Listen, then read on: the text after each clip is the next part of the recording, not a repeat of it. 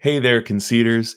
Thank you once again for joining Dan and I to hear our thoughts on some of your favorite films.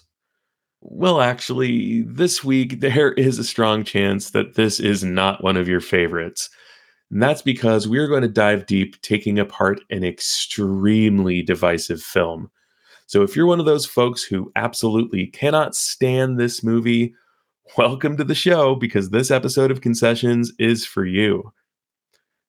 Now, quick disclaimer Dan and I usually go to some lengths to record these episodes with the very same audio setup same microphones, same software, same editing suite.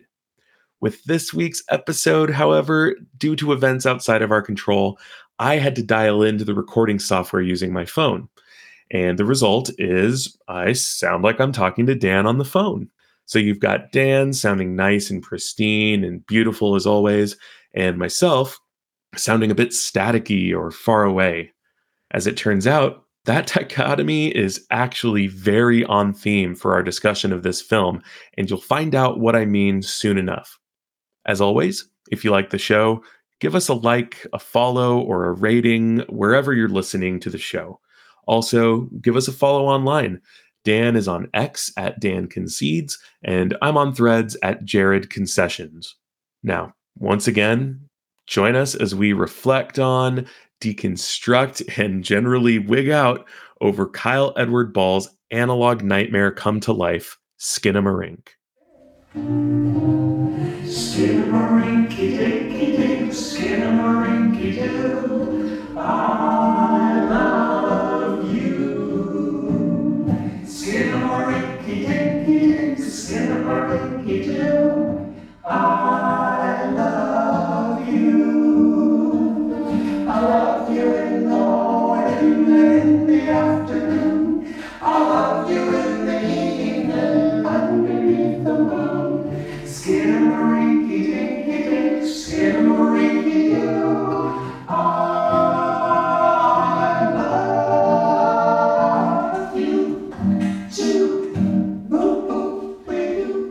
Welcome to Concessions.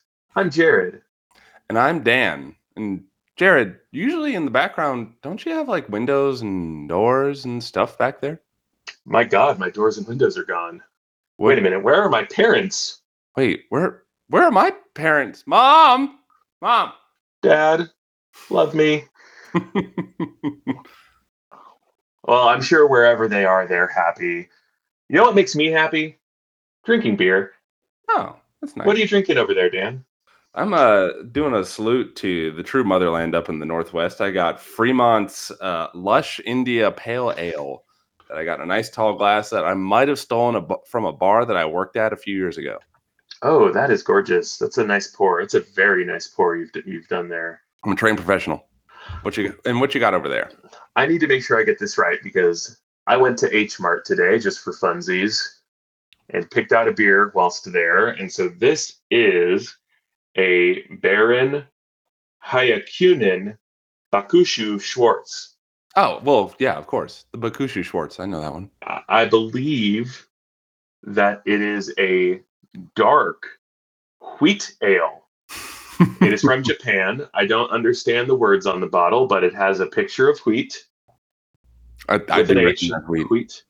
And it tastes like a wheat ale, but it's dark. It's almost like a Negro Modelo, but with a little hint of like Blue Moon in there. I've never had anything like it before. I'm not sure I'll ever have anything like it again, to be honest. But here I am, and I'm going to drink it down like a happy boy. Yeah, it looks actually pretty good. I like the bottle too. It's got kind of a little funky uh, nose to it or neck. Yeah, it's aesthetically pleasing to the Mm. eye, not as much to the tongue, but that's Which okay. is- it's which still is very important in the visual medium that is podcasting for a visually pleasing bottle. and the visual medium that is drinking beer. Enough about what we're drinking. What did you watch this week, Dan? And actually, it's been two weeks since we've done this. This might be a very long segment that I have to cut down and post, but let's just go for it, man. Tell me about all the highlights. What did you read? What did you watch? What did you take in? What enriched you these past couple of weeks? Ooh, well, yeah. If we're gonna do a double week, I'll do uh, something I read and something I watched. So something I read, it was something I sent you a couple of weeks ago. It's a particularly spicy uh, collection of essays called "American Exceptionalism and American Innocence." Uh, just finished that like four or five days ago. And basically, it covers through a pretty popular concept I think a lot of people know uh, called American exceptionalism, where you know when other people do bad things, it's bad, but when we do bad things, it's good for some reason. Where just this, you know, we don't have to follow the rules. Um, but then it pairs it with this idea of American innocence, which is one I'd never heard of until I read this book, which got me really interested in it. Which is like when all the like the the things even the U.S. is willing to fess up that are bad things, you know, like slavery, Jim Crow era stuff, the the treatment of the Native Americans. It's always like an aberration or something like a mistake, or we we had good intentions and we just messed up, or like Vietnam's another example. And this book uh, takes that idea to task and really does a lot of work of like you know, if you have an abusive boyfriend or something and he keeps abusing you over and over and keeps saying that's the exception, and he means well, like eventually you got to see the pattern and think like maybe that's not an aberration. Maybe that's built in. It's a it's a function, not a glitch. You know. Sounds hilarious. Oh, very yeah, very uh, happy read. I every time I listened to it, I was in a great mood and just ready to to serve the people at uh, the bar I was working at as I was walking there. Um, you must have had really excellent conversation that week. Did you get more tips than you usually do? yeah, that's a that's what people love coming down to uh to an Irish pub for is to listen to a uh, a 30 year old bartender just uh, rail against American imperialism. That's really how people like to kick back and have a beer after work. that's how I do it every single time. a delicious Japanese beer uh, fortunately for us, uh, the film that we're discussing tonight is exceptional and Canadian, but we'll get to that in a minute. What's what did I? I'm gonna just kind of rapid fire go through a few. Yeah. Maybe we, I won't deep dive into into any of these, but these all happen to be spoilers for future episodes, but that's okay. I read a book called Space Odyssey by Michael Benson, and it is not to be confused with 2001 A Space Odyssey by um, Arthur C. Clarke, because this is a book about the creation of that book and the film that was created in parallel with it. I might have mentioned this on the on the pod one other time because this is a big old fat book, and I've been reading it while I read other books for like the past three weeks. But it's partially a Stanley Kubrick biography, partially an Arthur C. Clarke biography, but mostly just an extensive, nay, exhaustive account of the creation of 2001 A Space Odyssey and just all of the minutiae of just how detail oriented every single person who really poured their heart, sweat, and tears into that film really got into, uh, you know, including uh, Kubrick himself. Spoiler alert, I'm not the biggest fan of Stanley Kubrick nor that movie and we will get deep into that on a future episode. But I'm I'm kind of coming to uh, coming around to it after reading this book. The things that I disliked about Stanley Kubrick are now amplified, but so are the things that I already liked about him and respected about him and his movies, and this movie in particular. Obviously, great read if you're at all into the magic of movie making itself, or just an incredible account of geniuses at work, just pure un- hmm. unadulterated geniuses at work, regardless if you like their movies or not pure unadulterated genius on display in Space Odyssey by Michael Benson. I'm also reading a little novel called Jaws by Peter Benchley. Fun to overpronounce Jaws. It's about a little shark. No, he actually refers to it as a fish. This fish wreaks havoc on a like an upstate New York little coastal summer vacation town, and a Wait. cop and a uh, real, real hard edged fisherman and a marine biologist all team up to stop this thing. That story sounds familiar. I don't know.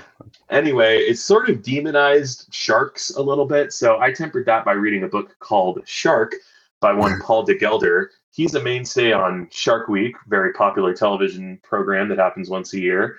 And he's a guy who um, was basically a member of what is Australia's Navy SEALs. That's what I'm going to call them because the American version of the Navy SEALs are the exceptional version of them. um, and since he wasn't quite as exceptional as a Navy SEAL, he got partially eaten by a shark while while training, lost a bit of his arm, lost a bit of his leg, and it, the whole ordeal made him fall in love with sharks. And Mm. now he is a you know a perhaps a preeminent, but at least eminent proponent of conserving shark shark life and and just how vital they are to the ocean ecosystems and what catastrophe there would be if these magnificent creatures that have whose evolution was perfected you know millions and millions and millions of years ago were eradicated by human beings in about a century Mm. and i learned so much about sharks uh, one of the things that has always rubbed me the wrong way about the movie jaws at least in theory is just to the extent it has demonized sharks in the, Mhm. the hearts and minds of so many people and this book addresses that so i'll be well prepared to talk about the movie jaws when we get around to doing that podcast well enough about sharks. I could literally start an entire new podcast about sharks with you dan. But tonight we are returning to my horror roots by talking about a movie that just came out this year. It hmm. is my favorite movie of the year and where usually movies that come out in january are you know little, little poo-poo like like M3GAN, which i actually enjoyed but not nearly as much as skinamarink from writer director kyle edward ball it stars some people whose faces you don't see, whose voices you barely hear. This is not really a movie about the technical proficiency, maybe not in traditional sense, but God, this is a, a weird, challenging, extraordinary movie. Uh, and it's a movie that gets a lot of extreme reactions from critics, from horror fans online. It seems to be not just divisive, but divisive in an extreme where roughly half the people that see it they love it and they report feeling this sort of new blend of nostalgia and terror that they had never experienced before. And it, people talk about how it opened up you know childhood memories and childhood anxieties and affected them very powerfully the other half of the people are like this is some boring bullshit nothing happens. It's just a bunch of static images of a wall and some house. Not for me. Turned it off after 20 minutes. And that kind of, I haven't read a whole lot of opinions that fall between those two. Dan, if you had to pick one of those two extremes, which one do you fall in? Well, I'm actually, uh, we're going to be doing very little conceding today because this also still remains, as of day of recording, uh, September 7th, the best movie I've seen this year. Uh, it's still at the number one spot. Um, and for the reasons that you were just explaining, where I, I think you had seen it, uh, you'd seen like a sneak preview or something back early, or maybe as early as 2022. Uh, Yeah. And we're raving about it. And so when it finally hit theaters out here, I went and checked it out. And it's one, there's two uh, theater experience I've ever had where this happened is this and Inland Empire, where I was begging for it to be over by the time it ended. Like it was, it was like physically harming me by by the time uh, I had gotten to the end of it. And so when it finally ended, like just this like wave of relief happened. And it's not that like you know it sounds like oh it's terrible, I hated it, I wanted it over. It's like no, that it was working so well on me that by the time it stopped, I'm like oh I can like I need to like ugh, shake off whatever this was. Like I, I want to be out of this headspace. It was so, it was like so terrifying to me. I had a very similar reaction to it where when it ended, I felt the same relief as when a really good roller coaster ends, which, you know, is a tried and true metaphor for a movie, right? Roller coaster. But no, I just mean the terror, just the primal, instinctual terror that a thrill ride actually gives you and the just the endorphins that get released when it's over and you've made it out alive. This movie did that to me more than virtually any other movie that I've ever seen. It felt like the same sweet relief as waking up from an actual nightmare. Mm, That yeah, moment that's almost like orgasmic, where it's like, oh, thank God that wasn't real. I did that. None of that was real. uh, even on the flip side, where it's like then you're kind of in this middle zone where you like when you wake up from the nightmare, like you're coming to terms with the facts, like okay, I, I don't think that was real. I'm pretty sure that wasn't real, but like the emotional reality is still there as you're Yes. like waking up in broad daylight, trying to like come back to the quote unquote real world, but like that weird lingering terror is still kind of gripping onto you. Exactly. And this is all very intentional, very appropriate. the filmmaker, again, Kyle Edward Ball, he cut his teeth on his YouTube channel, where the concept of that channel is folks will send him a description, they'll leave it in the comments, they'll describe a nightmare that they've had in their life as, in as much or little detail as they, they care to or are able to. And Kyle recreates that nightmare as specifically as possible on film. And he has many dozens of those on his YouTube channel. Eventually, he realized that one extraordinarily common nightmare is you're a child, you wake up in your big house, and your parents are missing. You don't know where they are, but you know that they're the only source of safety and comfort that you have in your life, and they're gone. And what does that feel like when you perceive it to be real in your dream? And so he made a basically a proof of concept, a 30 minute version of Skinamarink called Heck a few years back. And that gave him the confidence to extend it into a 100 minute feature, Skinamarink. And here we are. Um, many of us sharing in that very common nightmare of what it feels like to be helpless and alone as a child. Mm-hmm. Yeah, and that's pretty much exactly how I felt when I was watching it.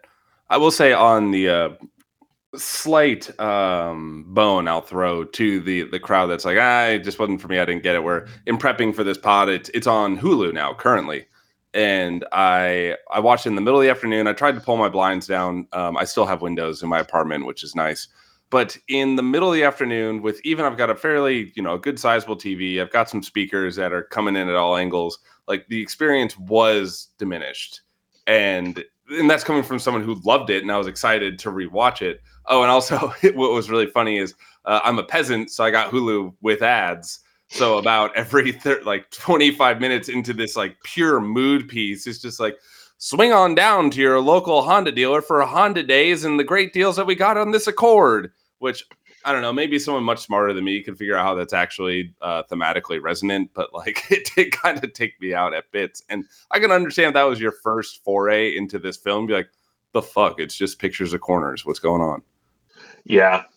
And I also have had diminishing returns with this movie. I've seen it now four times. The first time was prior to its wide release, an online film festival whose name escapes me now, but uh, you know, because of COVID protocols, many film festivals kind of shifted over to offering their films streaming. And so there was a lot of buzz around Skinamarink even then. So I watched that and it was just me, my my kitty cat, my uh, Dolby Atmos uh, headset, my big TV, darkness, 11 p.m. I, I left my phone out of the room. I didn't even want to be distracted by my phone because I had heard that this was a powerful mood piece and yeah that that was the ideal environment. And this is one of the few times that i will take this stance. This movie was not as powerful in the movie theater. When i went to Hmm. see it upon its you know wide release i think it was a pretty wide release. I think it was like more than a thousand screens that it was on uh, back in january.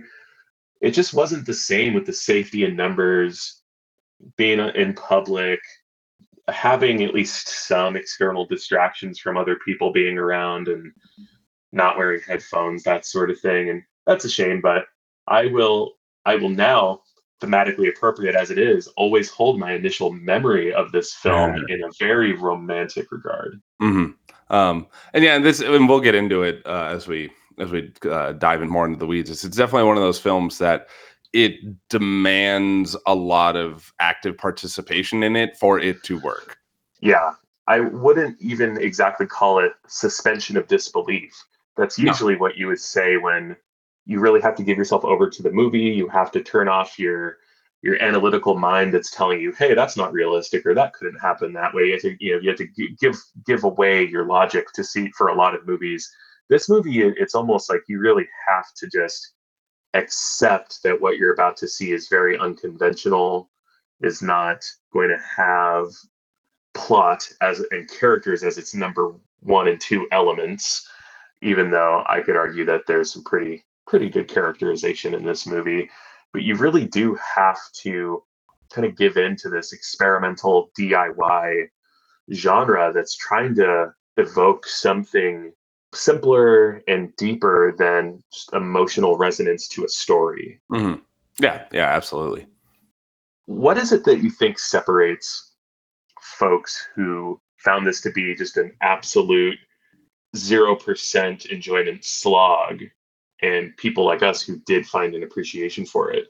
So yeah, kind of keeping going on on the like you have to actively participate in this. And I'm not saying like you know I hate the criticism of films where if you love something and someone doesn't, it's like oh well you just didn't look close enough or you didn't get it or things like that. I just find that really condescending.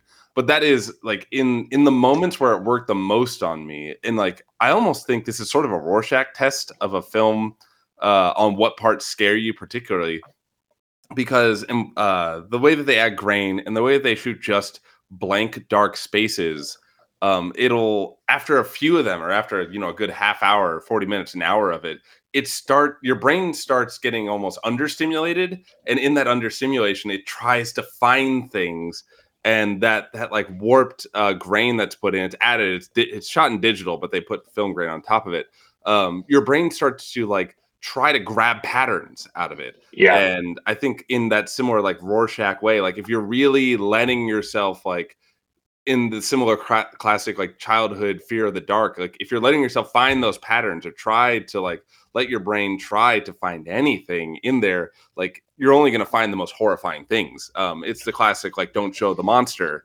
uh, cliche of uh, horror filmmaking, and uh, he does he barely shows jack shit in this, which makes it even Right. more horrifying. Yeah, and uh, sometimes the film grain even stimulates some what's called pareidolia in you, where the Mhm. human brain just instinctively wants to see faces Right. in darkness, and really cleverly, sometimes there actually is a person in the darkness that you still most of the time cannot see. The movie ends with clearly a face God. coming out of the darkness and what is one of the more disturbing shots in recent horror memory, in my I have opinion. goosebumps coming off my forearm. Yeah, yeah, about it. same here. Visual visual medium of the podcast, but the hair on my arm is like spiked like Bart Simpson's head right now. Um, but- so that's the obvious one, but Ball is mentioned when folks ask him on Twitter and stuff. But sometimes there actually are people standing in the darkness that you really can't see at all.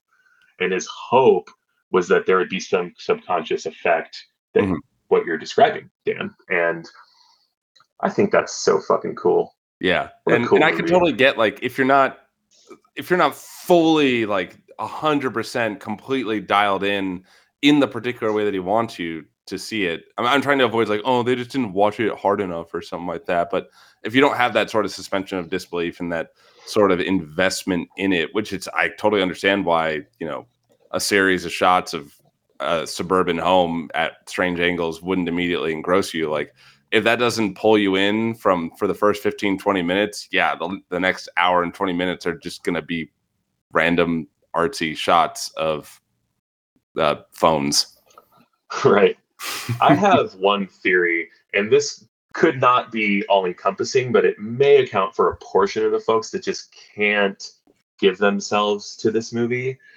And there is a very recent cutoff of folks where f- there are folks now who are adults who have buying power, who go see and love horror movies, who simply did not grow up in a time where it was possible to forget what it was like to to um there are folks who are alive now who have every major or minor moment in their upbringing actually documented on Mm. high definition with high definition images mm-hmm. that they have saved in the cloud and you know can scroll through at their behest there's something just about how folks who are like millennials or older just don't have that like you can't just pull up a true to life image of you know what your house looked like as a child like you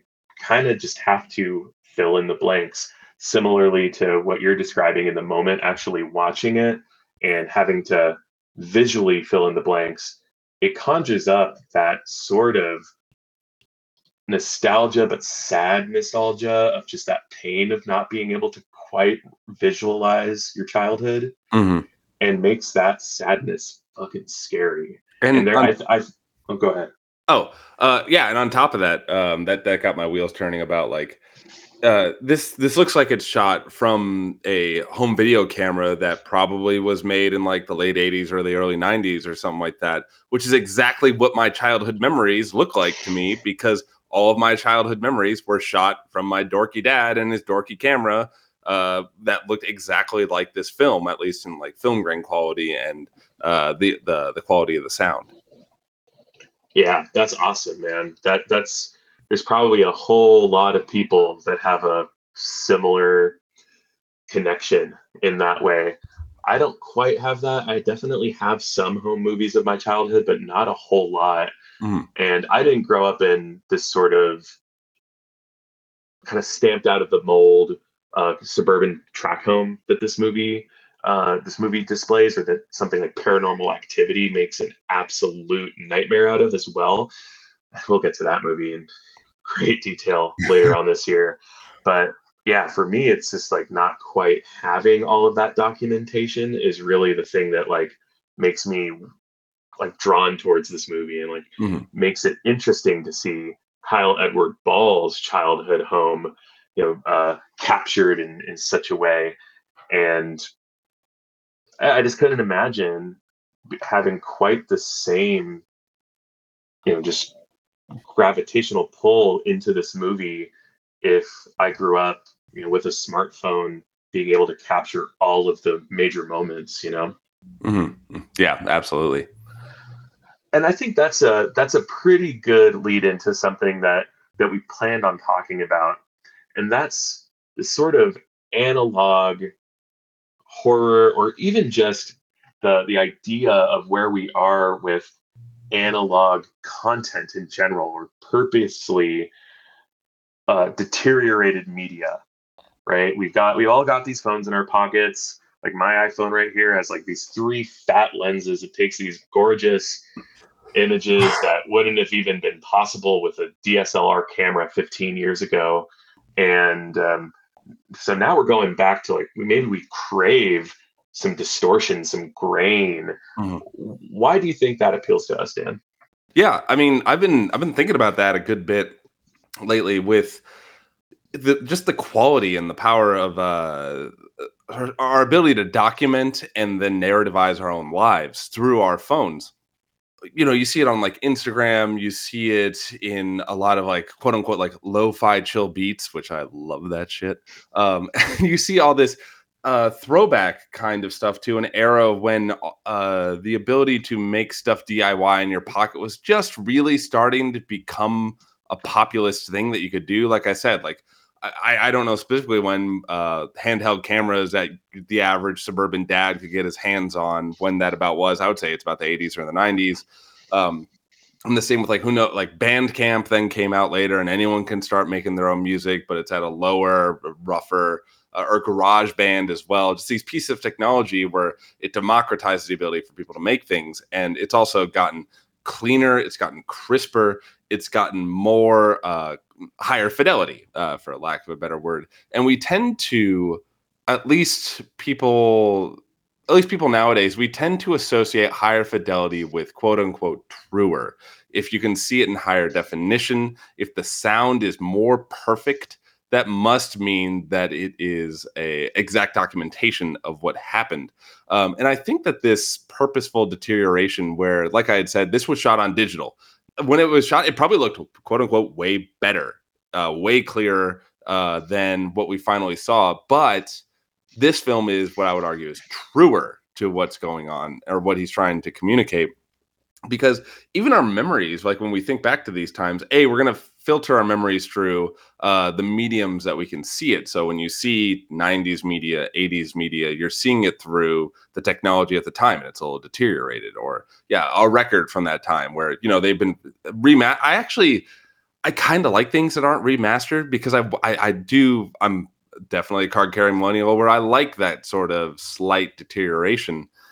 I think because it points to the very human element of someone created this and it was imperfect and they tried their best, but there's little bits here and there on the edges that show that not only is this a documentation of a moment, but it's a human's attempt to document the moment. I agree with all of that. And the only thing I would add is I love how this movie represents a truer form of what how memory um, presents itself you know to us you know with through rose colored glasses or the opposite like amplifying the bad as well. The idea that that could be robbed for future generations where they can't romanticize their own memories it's really sad. Uh, and to me this movie is like a beautiful little just reminder of that sort of fallibility of of memory or unreality of, of dreams can kind of strike closer, you know, deeper into the marrow than just high fidelity, actual crisp, clear images. But anyway, we could go on about about that shit. What I want to talk about is the happy side of what you're describing, and that's the democratization of being able to create Mm. content. Because this movie is a great example of it. There's some other movies that I saw this year. I'll talk about one later on when I'm recommending more movies.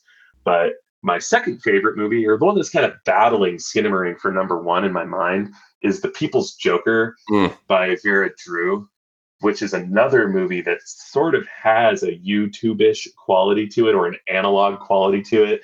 Now that movie is just completely gonzo, and there's all sorts of creative visuals just flying at you, uh, you know, at a just a hyperactive pace. But it also always has this sort of like lo-fi aesthetic the entire time like you know oh obviously there's some green screen that the characters are just standing in front of almost like a proscenium and it's got almost like a youtube video essay feel to it but in feature length form.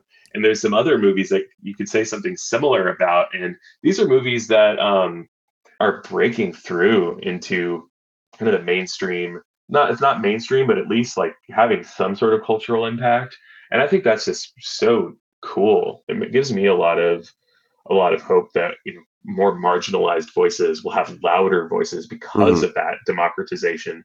What's your take on those kind of movies that we're, we're seeing now that you know, clearly were, were birthed from like online content?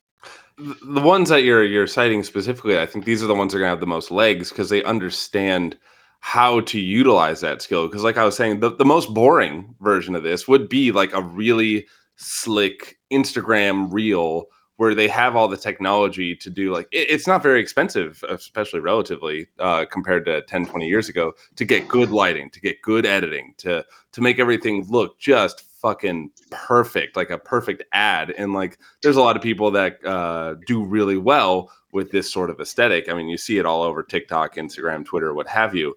Um, but then there's this sort of alternative voice that's going on. Kyle Edward Ball is certainly an example of that. Vera Drew is absolutely an example of that. And it's funny you say that. That is also currently right now my number two favorite movie. it's The People's Joker. we're, we're doing a terrible job at, at conceding um, because they under they, they have this understanding and whenever there's a new technology or a new form of cinematic uh, expression out there there are the people that kind of get the essence of what can be done with this and it's using this technology that could be made really slick and you could essentially ape like michael bay with uh, very uh, lower end technology but they're the people i would say even similar to like the punk movement where they know that they can use this to say much rawer stories and much more um, not so cleaned up not uh, much rougher around the edges much more uh, emotionally uh, loud stories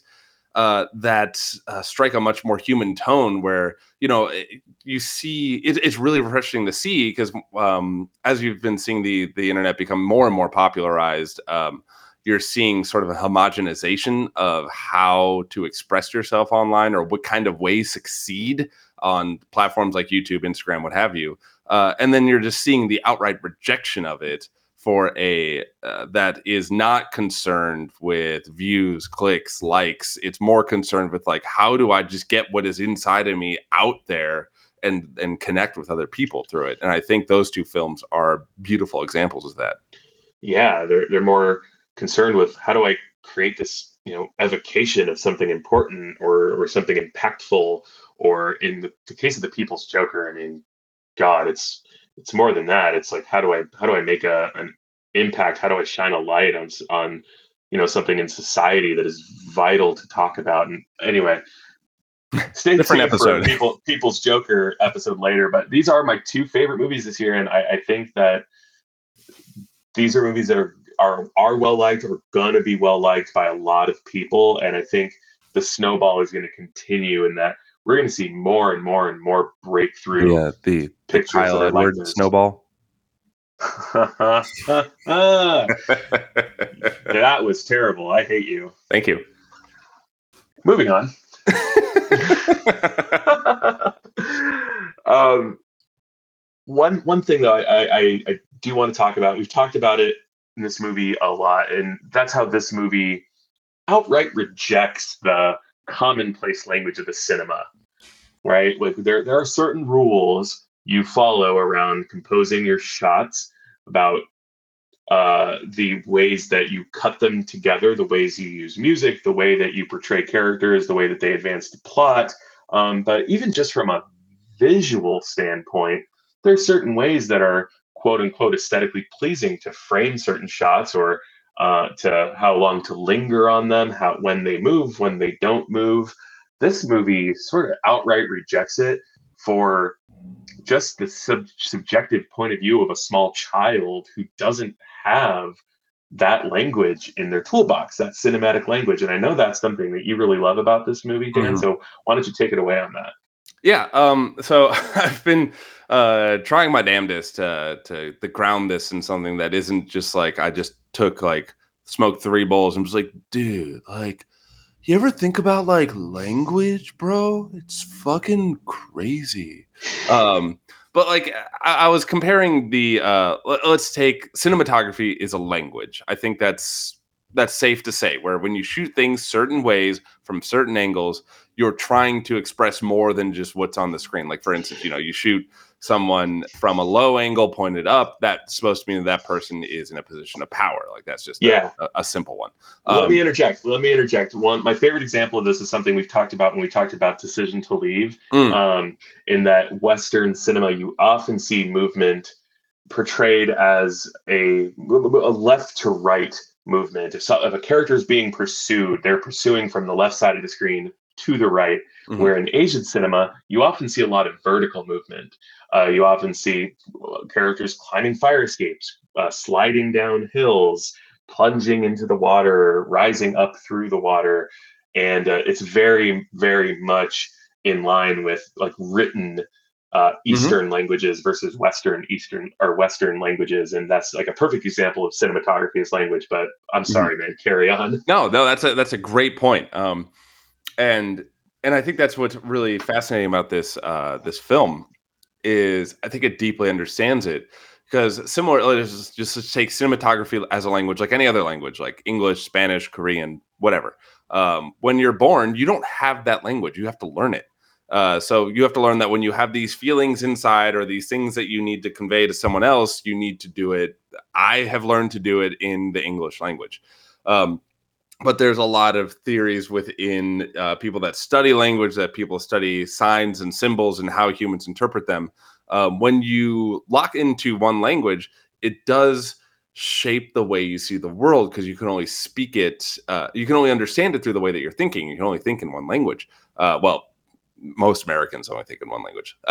um, but uh, th- there's even like the the very surface level difference of like there's a lot of language that have like gendered words for English doesn't. Where if you have a language where uh, like uh, gato is a male word, so those two concepts are then linked in your mind, whether you like whether you're consciously thinking about it or not. And the same goes with uh, cinematography, where you know it's a, it's a pretty new language as far as human beings have existed. What uh, film has only existed for about 130 140 years. And even then uh, the idea of cinematography was something that developed later that has been you know played with has been moved around um, just like any other language. Like we don't speak the same way that people in the ni- 1890s are speaking especially with the proliferation pro- proliferation of tv we're probably one of the first sets of generations that grow up learning that language where instead of you get to go to the movie theater every once in a while like you got a tv right in your home and and you are inundated with the visual medium of television of film and you learn to see the world in a cinematic way. Um, and with that just like the uh, the spoken language uh, kids don't just pick it up in a week. It takes a while and there's kind of in between states where where like you know when you talk to a three-year-old they're kind of t- doing the little baby talk where they're still kind of figuring it out but it's a little bit skewed uh, but they're getting there. Like the cinematography that's why it feels like a child's point of view because it feels like it, it kind of knows what it wants to look at but it doesn't quite have the language of cinematography down quite yet. And that's why i always thought it was so fascinating why there's so much of uh, old cartoons in this on the t- on Mm. the TV because it's kind of showing uh, children learning how to see, how to look, how to, especially in a, in a suburban home, which we we we see a suburban home and it's just this mundane thing. We know exactly like, oh, the kitchen counter is for this, so I look at it this way. The bathroom is that, so I look at it that way. Couches go here, they face that direction. They should not sit against this window. They should point over here. Kids don't know that. Like they kids aren't architects, uh, and architects don't design suburban homes for the subjectivity of a child. They do it for uh, adults. So if you don't have all that information, uh, a house makes no sense to you. It, it's this like weird, uh, not grotesque, but it's just this inscrutable space that you don't understand why every like you're starting to understand. Actually, that's a better way. You're starting to understand why everything is where it is, and you're starting to understand even how to look at these things. And I think the camera is constantly doing that, which is why I I think it's oversimplified to call this a child's point of view because there's clearly just points where the camera is just not where a child would be. it's like Right. up very high in a back corner. It's like, okay, kid's not that's a freaky ass kid if he's up there. Um, where a lot of times it is low looking strangely, but this camera and that uh, that's why I think it does a very good job of putting you in that childlike headspace where it's looking at something that you understand. Like I grew up in a house very similar to this, like a suburban bland 90s home. Sorry, mom and dad. It was a very nice home. Thank you for raising me in there. Uh, but it something that is so foundational to me that like I understand so deeply because I grew up in it. If you kind of kick the uh kick the supports out from under it and look at it similar to like my very earliest memories kind of reflect that where my eyes don't know what to look at quite yet and and it very easily drew me back to these very early memories like what you were saying where people were re- responding to this film saying it's like i remembered shit from when i was like three four five that i had just completely thrown out i had a very similar experience where i started uh remembering I, I what i would argue is my earliest memory when i would think i'm like three or four um and we can get into it later about the nature of memory too where the more I think about this memory now as an adult, the more I realize it's it couldn't have been true. Like it couldn't have happened, but the emotional reality of it is there. And getting back into that emotional headspace at Skinamarink it was uh pretty bad. I Yeah. didn't like it after about two hours of it. if you haven't picked this up, um, reading between the lines quite yet, Dan and I both find this movie to be petrifying. like not not even just scary, not not thrilling. Like oh my god, that jump scare got me.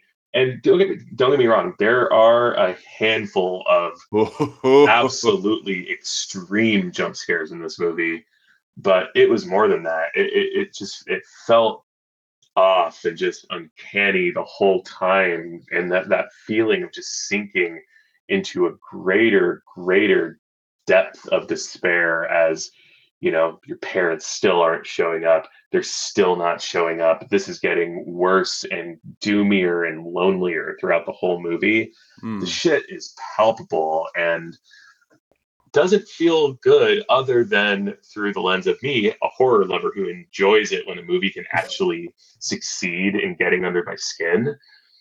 Uh, I was petting my cat bald basically for this movie, just my little, my actual comfort animal next to me. She was such a good girl. Um, yeah, this movie joins a rare club in my mind of, of, of films that have really got me good. Yeah. Uh, where we you'll if you've listened to the pod, you, you've heard our episode about signs where I talk about that one being very high up there for me. Skinamarink is like just barely below signs and Mm. what it what it did to me. But keep in mind, I saw signs at 15. I saw Skinamarink at 35. So which should have more one is really at this point? exactly which one actually wins as being scarier? Probably Skinamarink. So let me ask you this, because while you're saying that, that that got my wheels turning. When and I think that's what foundationally where the fear works is, you know, when I'm 30, he's 35. Like we know the basics of how the world work, or uh, like what things mean. Like we can walk we around. becoming through- adults. yeah, we like know what the adult world looks like. We can navigate it. We understand that there's a confidence that you can have as uh, as, as someone that has already kind of learned the ways of the world. Just as I hope anyone who's uh, anyone who has quote unquote come of age, um, where you have this confidence of you know things work a certain way things mean certain things uh, things are ordered in a particular way and i can act within that. And what this film succeeds at doing is stripping that from you and reminding and putting you back in that place of like what if you didn't know how anything ever worked and none of it makes any sort of cohesive sense to you? And now you have to like you're completely robbed of your ability to to grasp at any sort of anchor to to to know like oh well at least i i know that like this is over here and i know what this means i'm confident in this space because i've been here before but no it, it robs you of even that like that confidence of experience that you have It Yeah, puts you yeah. back into that four year old mindset which that i mean th- that has to be one of the most terrifying things about being a four year old is you have no experience to draw on Well, well, this movie robs you of the security blanket of just being a culturally literate cinema goer.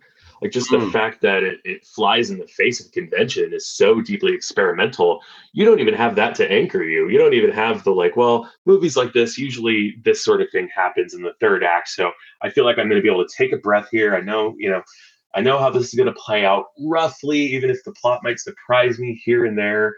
No, this movie completely robs you of anything to grasp onto that could be comforting Mhm. at all Mhm. as far as just your you know your uh, proclivity to the cinematic language it reminds it's kind of silly uh because this this makes it this makes makes me sound like i'm going to drag this movie a little bit but it reminds me of one of the best quotes from the office when uh, i think it's jared who says it uh, he says uh like the it's like the the filmmaker knew that even narrative was a comfort like something I forget exactly what he was talking about, but it's like yeah, the filmmaker knew that even a narrative was comforting. This movie has a narrative. I, I want. I totally reject the notion that this movie doesn't have a plot. Um, it, it's not plot heavy. It has a story, has a narrative, even though if it doesn't have a conventional plot, it's not difficult to decide for yourself what happens what happened to these children, kind of what's going on in their lives, that sort of thing. I don't want to get into that because it, it is, as Dan has alluded to several times, a Rorschach test. So if I tell you what I think it means, you're going to learn so much about my mental state and what my childhood has done to it that you know, you know, we don't need to go there.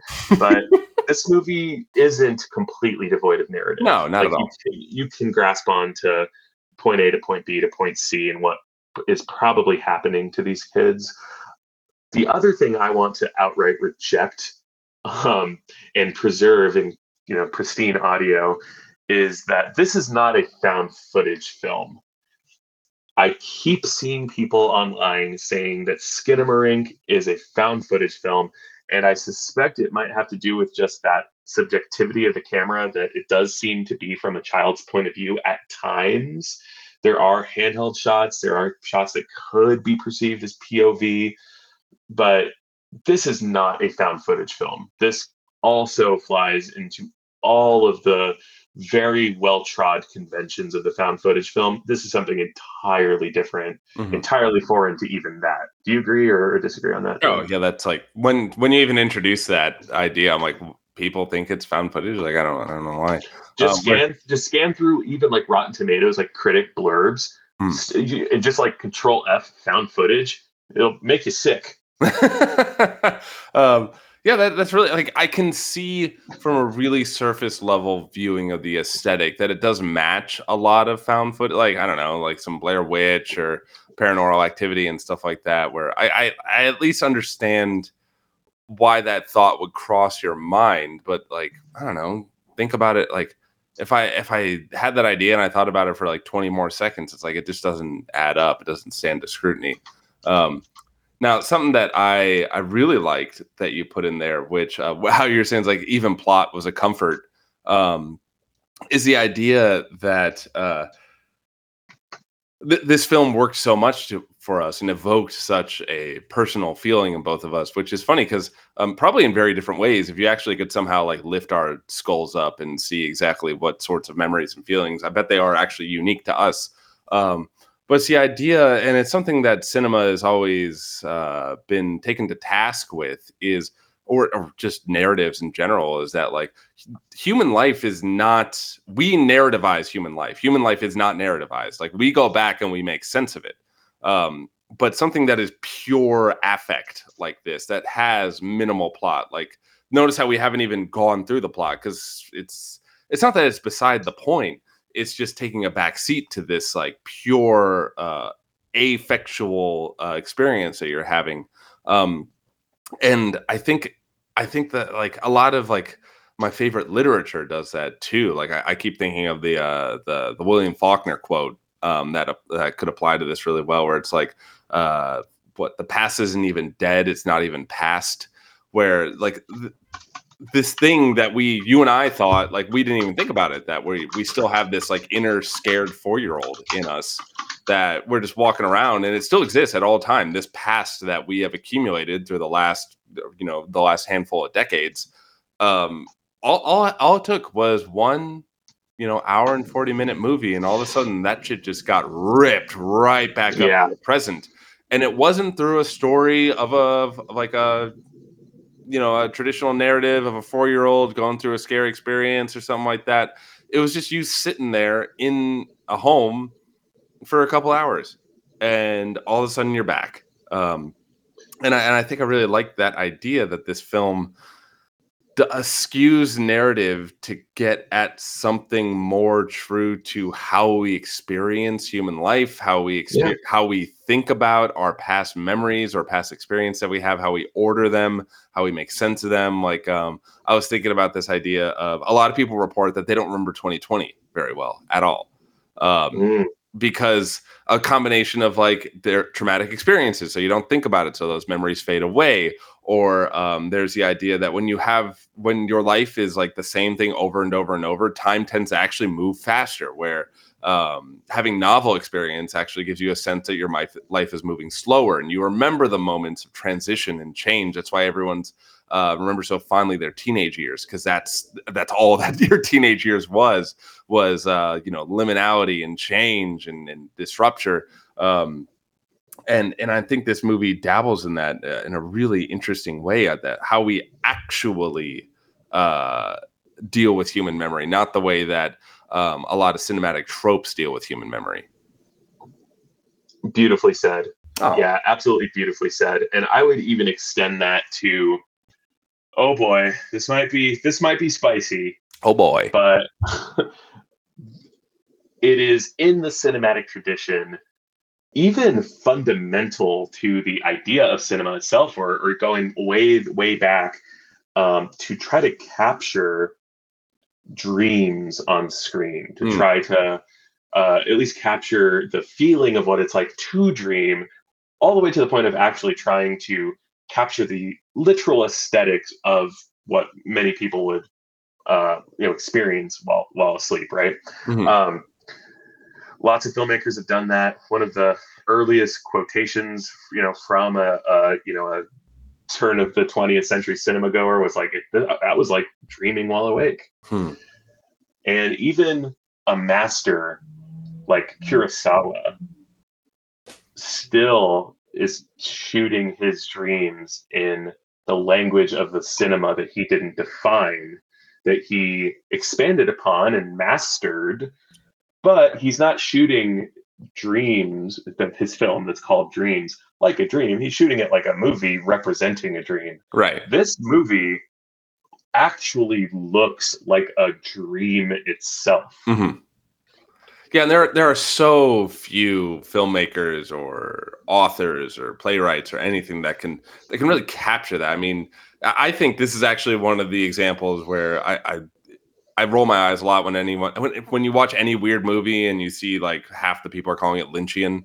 Um, this one actually I think deserves at least a lowercase L Lynchian uh, seal Yeah. approval on it because I think Lynch is excellent at getting uh, the the logic or the illogic or the alternative logic of dreams that is just like this pure affect where it's like if you're if you're thinking about how it all ties together you're already doing it wrong um, you just kind of got to understand the the emotional ties or the the moods that are getting together because at least for me that's what dreams feel like where it's like i think of it as my my my subconscious searching for representations of abstract ideas that like your brain has been ruminating with all like for the last 20 or the, the last waking day that you've been in and and then throwing it back at you which for some reason i don't know maybe for me for some weird reason or another like i don't know fear of being inadequate represents a lobster for me i don't fucking know um but it, it, it, it is fear of being so- inadequate is also represented as a lobster for yorgos lanthimos oh, a film I'm so excited to see uh, when Poor Things comes out. Um, but I think that's yeah, that's what this film succeeds at, and what like when people say dream-like filmmakers, I think that's what they succeed at so well. Is this like weird, uh, dissociative um, coupling of uh, signified and signed that just try to point at abstract things that we cannot throw on screen uh, very concretely. Where I think you are right. Where I did, I watched Kurosawa's Dreams a couple months ago, months ago, and I fucking loved it. I thought it was incredible. But I think you're right in saying that it wasn't. It was strangely wasn't that dreamlike. It was very. He, he's almost suffering from success a little bit, where he's just so good at the technical craft at composing an image that he can't help himself but make everything beautiful and crisp. right Maybe his dreams Yeah. look like that. Maybe that's why he's a good filmmaker. I don't know. Hey, to, to actually that you bring up a solid point in that I wouldn't be at all surprised if Kurosawa dreamt in just beautiful sepia watercolors. So are Wes like, Anderson's literally, dreams, literally. yeah, like are Wes Anderson's dreams just like really meticulously crafted symmetrical images? Yeah, pastel symmetrical images that are just so whimsical and, and, and delightful and hilarious. Yeah, probably. Scorsese dreams of everything. So Scorsese's dreams would stress me out. Like it's just be whip pans all over the place. Yeah, Damien Chazelle dreams of white people inventing jazz.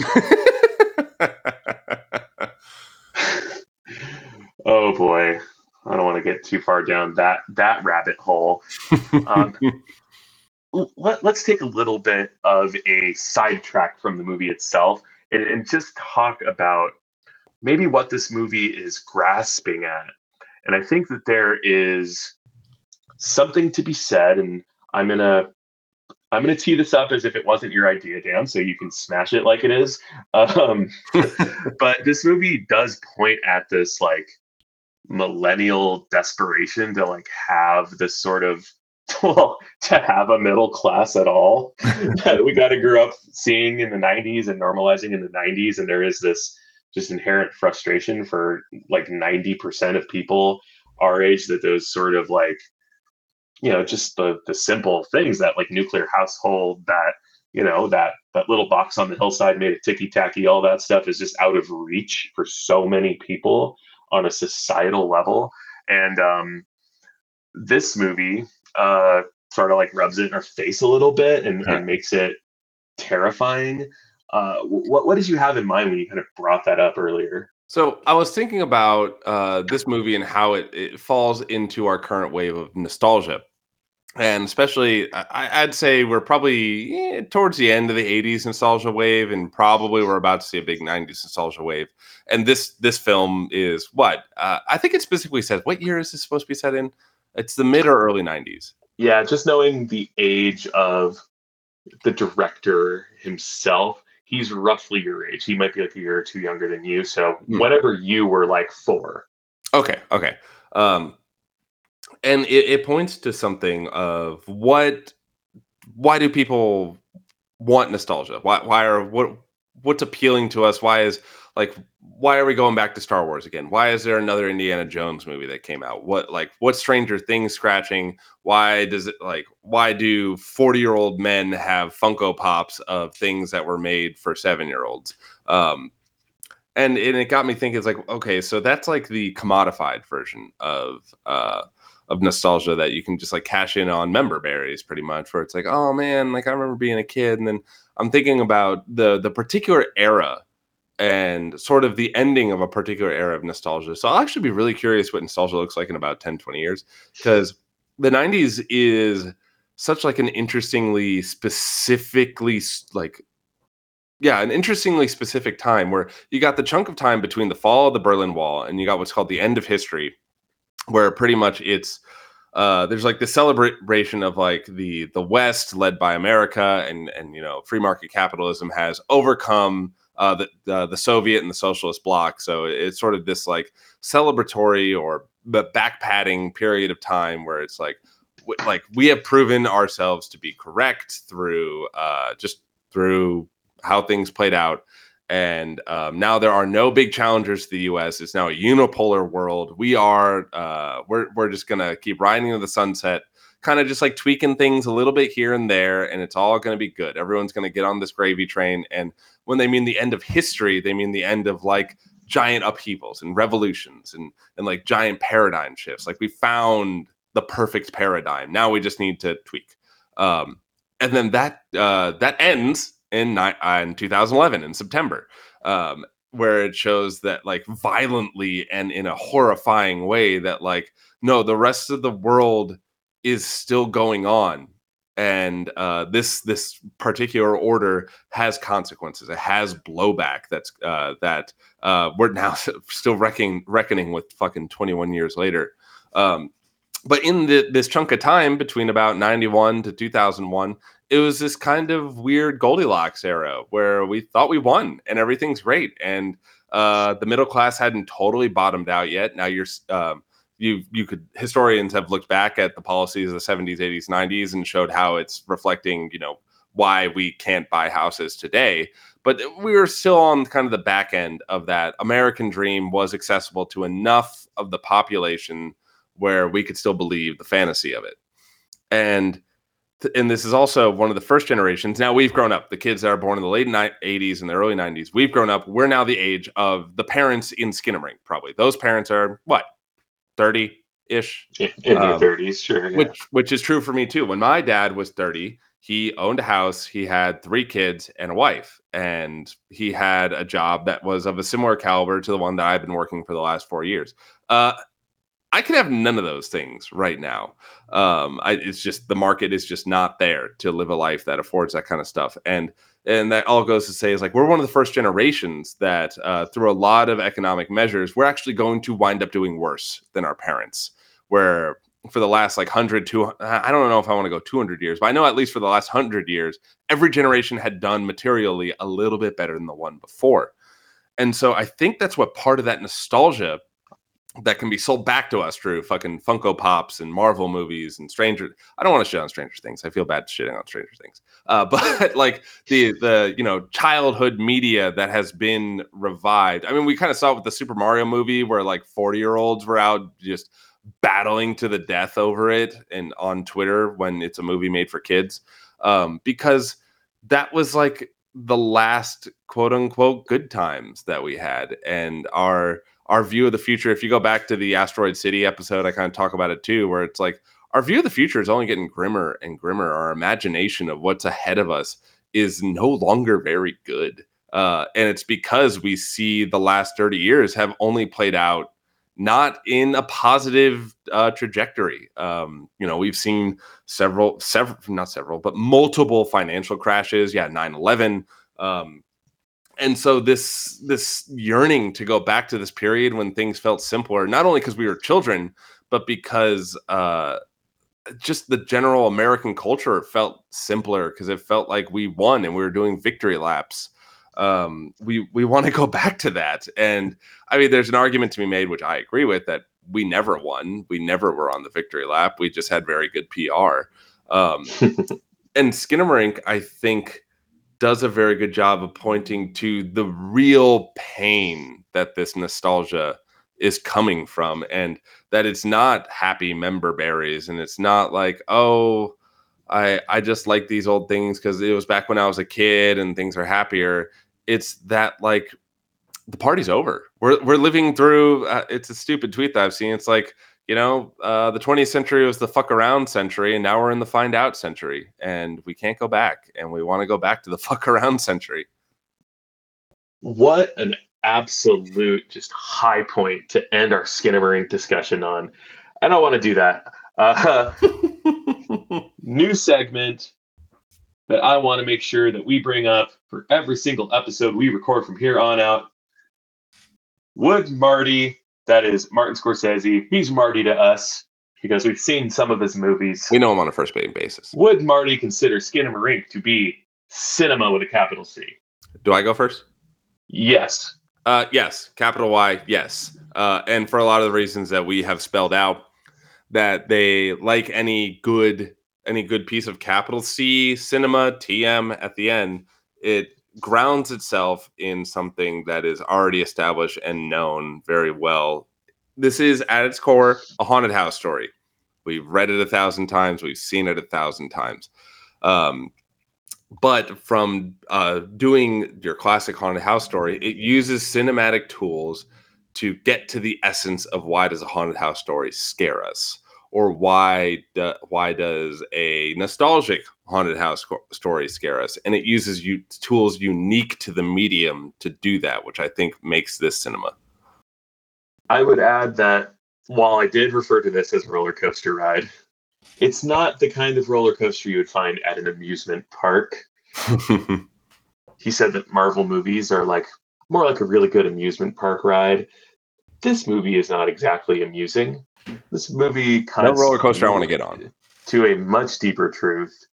And uh, the only thing that you know, I, I don't, I have, I don't know enough about his point of view on like quote unquote content creation and you know how commoditized online content is. But I could imagine him seeing this and and pigeonholing it into a certain DIY camp that that almost delegitimizes it. Hmm. I, I I could I could see I could understand that that point of view as well. And um, but you know I, he hasn't talked about it, which kind of surprises me because it you know did get a lot of a lot of traction. But you know he's got a lot of movies to see and to make. Mhm.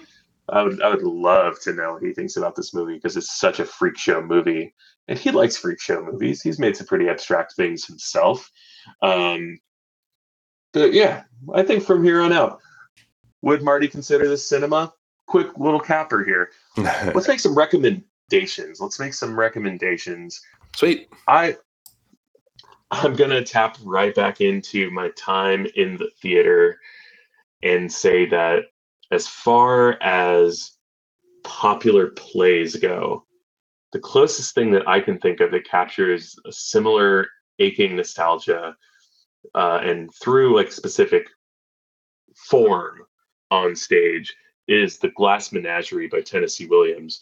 And I don't rec- recommend watching the movies or filmed versions. It's been filmed either as just a you know shot on stage or an actual movie type movies uh, several times over the years. None of them are very good. I actually think reading it kind of conjures up the nostalgic feelings even more than actually seeing it. But Tennessee Williams starts the play with just the most poetic stage direction I have ever read. And I love good stage direction. I talked about it on the Asteroid City episode, but something that stuck has always stuck in my mind and sticks in a lot of people's mind. To be to be fair, it's something that a lot of people remember Tennessee Williams saying, is he said memory takes a lot of poetic license.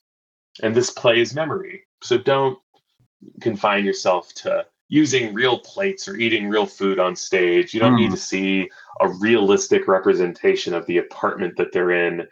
Um, you don't need to see characters looking at each other while they're speaking to each other. You can break the fourth wall a little bit. You can you can play the emotional internal reality without uh, really bogging yourself down in the external stimulus.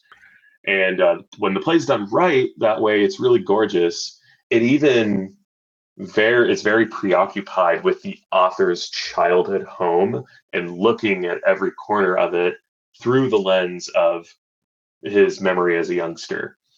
And I think that Skinamarink and the Glass Menagerie have a lot of common DNA. I think that Tennessee Williams probably would have considered it cinema as well. Hmm. Yeah, you've been you've been uh, feeding me like some Tennessee Williams quotes and and material through the last uh, week or so, and he's always someone that I knew was a, a great name in the medium, and I just had never taken the time to check him out. But just to stuff Yeah. sent me, I'm like, I don't know why he's not priority one, two, and three for me to like really dive in on. I'm really excited to check out his stuff. Yeah, uh, start with the Glass Menagerie. Just reading it, um, he he literally does also call into, uh, just puts into sharp focus the fact that he's writing a play um, about the late twenties, but he's writing it in like the mid forties, Mm. and obviously there is some economic trouble ahead in the mid to late twenties, and he talks a lot about the the dissolving middle class even then Mm. and uh, he he, ma- he says it in a very poetic way, but he talks about how the, the, his play yearns for a more optimistic time when the economic future seemed more certain.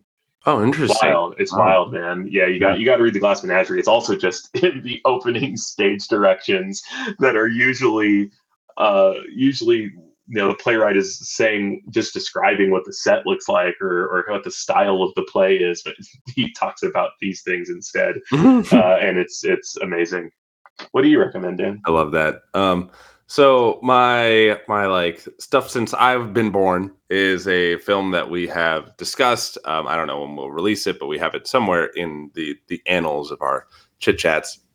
Is uh, a Chilean film called The Wolf House, um, and it shares a lot of similar DNA, uh, at least uh, formally, with Skinamarink, where you're they're really playful with space. They're really innovative with how to use a house to tell a story. Um, and it, it also takes on this childlike uh, point of view. Now, it does it in a very uh, different way, which I don't want to say much more about. All I would say is watch it, then quickly do a Wikipedia on it and figure out what it got drawn from, and then get ready to take like four or five showers because you're going to feel nasty. Um, but even without that historical, uh, the ugh, ugh, yeah, I got chills again. Ah, uh, it also we never even talked about that. The sound design of Skinamarink also works really well, which um, uh, the Wolf House also does very similarly. Um, and another one where we're talking houses, we're talking childlike POVs, and we're talking spooky, spooky times is uh, Hausu uh, from uh, Obayashi from uh, 1977.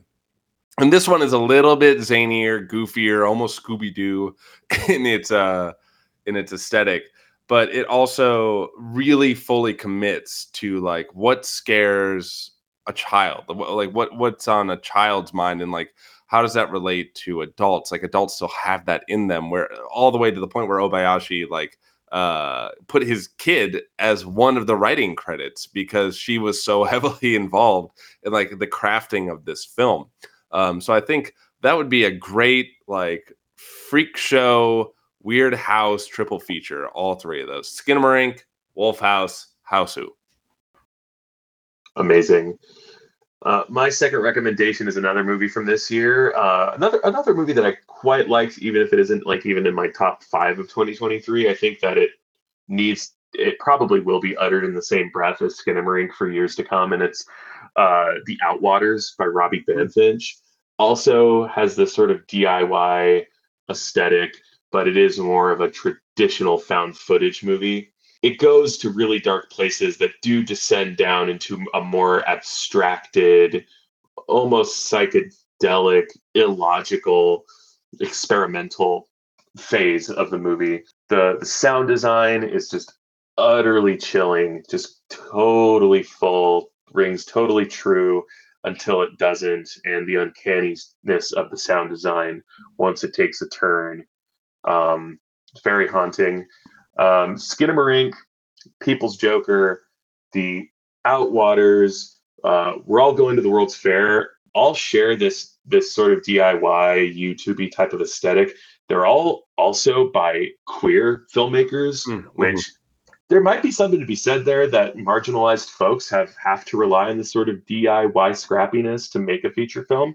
I don't want to get too too much into the kind of the societal woes that that sheds a light on, but I think uh, it should be said that there is a robust crop of I don't know older Gen Z, younger millennial queer filmmakers that are just using their tools to make radical shit Yeah. and most of it's horror, but some of it's not.